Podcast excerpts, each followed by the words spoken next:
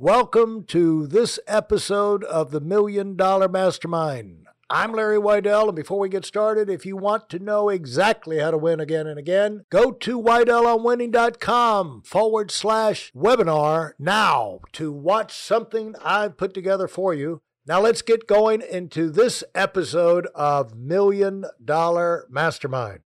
I'm here talking with Enrico Palmerino, and founder and CEO of Botkeeper, and doing bookkeeping for accountants. And Enrico, what does that mean, bookkeeping for accountants?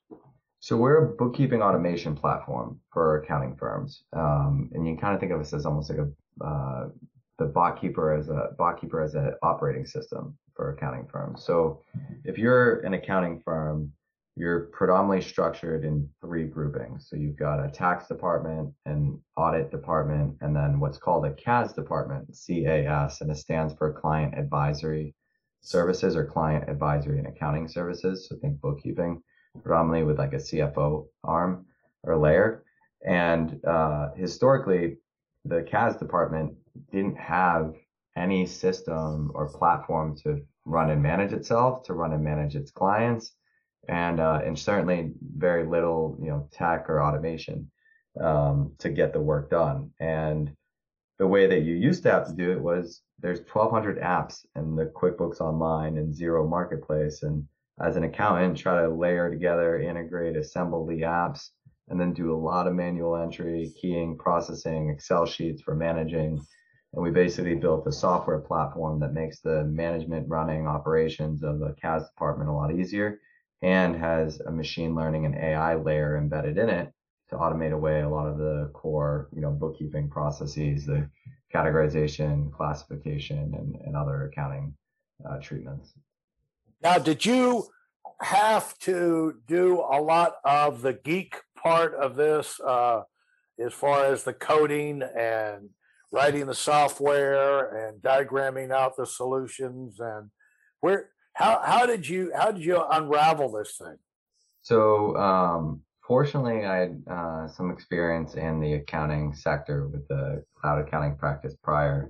A lot of, I'd say, like the out of the gate, like initially the service offering, the product offering, the workflows, the structures of data, where we're going to layer in robotic process automation, what would the machine learning models look like, how would those machine learning models, and what would the structure of them be, how would they learn, where would the human in the loop assistance take place, what would it take place in assistance on, do we have competing models for it, and if so, how does that workflow come into play?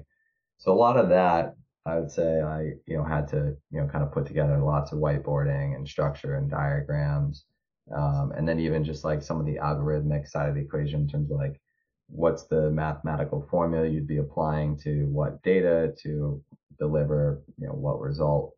I did some of that too, and then handed the schematic to a founding engineer, and eventually many engineers to continue to build against in a platform. Yeah, if you're going to be the leader, you got to do the thinking, or you got to get the thinking done, and this the solutions found.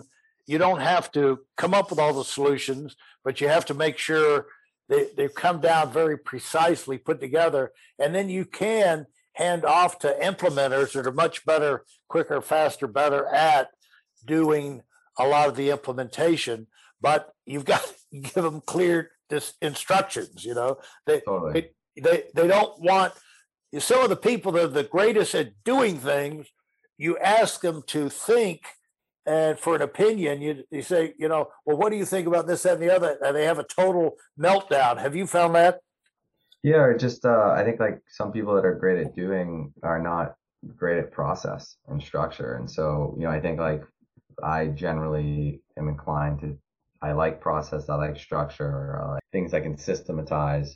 And I also, good at doing. And so I think of myself as kind of like a captain on a team, more than a sideline coach. I don't mind rolling up my sleeves, getting stuff done. The team has elected me, and I'll call the plays, but I'll also assist, you know, wherever there's a shortcoming and we need some help. Hey, listen, there's a lot of information online, but there aren't a lot of people who've actually done something. In my case, I've actually built a successful business that's accrued over $5 billion in assets under management and has done well even during trying times. Now, if you want to know exactly how I've done this, go to WeidelOnWinning.com/webinar now. I've compressed a decade of learning into 5 short weeks just for those of you who want to give yourself an incredible advantage and are tired of waiting and watching others move up. Now, talk about from the setting up an accounting program that allows people to be get organized and set up for success in managing their accounting side, the financial side. No one likes to do the books. No entrepreneur likes to do the books. Totally. And I personally went 20 years way back into the 80s, paying six figures and up to CPAs and having one nightmare after another. And the biggest nightmare happened when I hired the CPA of the year in town to come to work for me in my office. And that turned into the biggest disaster I ever had. And, you know, it can be, it's just, you can't just throw money at the problem. You have to get good people. I can see how having a lot of this stuff automated would take a lot of the guesswork out for business owners. But talk about what you've learned about setting yourself up for success in general from the process of learning how to set up this accounting program for success, because you're obviously got some principles that you're using to set up and run your company that are probably not a whole lot different than the way you've set up your software and, you know, your platform there. So can you think in those terms, setting yourself up for success? What are some things that you could offer or you could see from experience that are make or break things that you can do?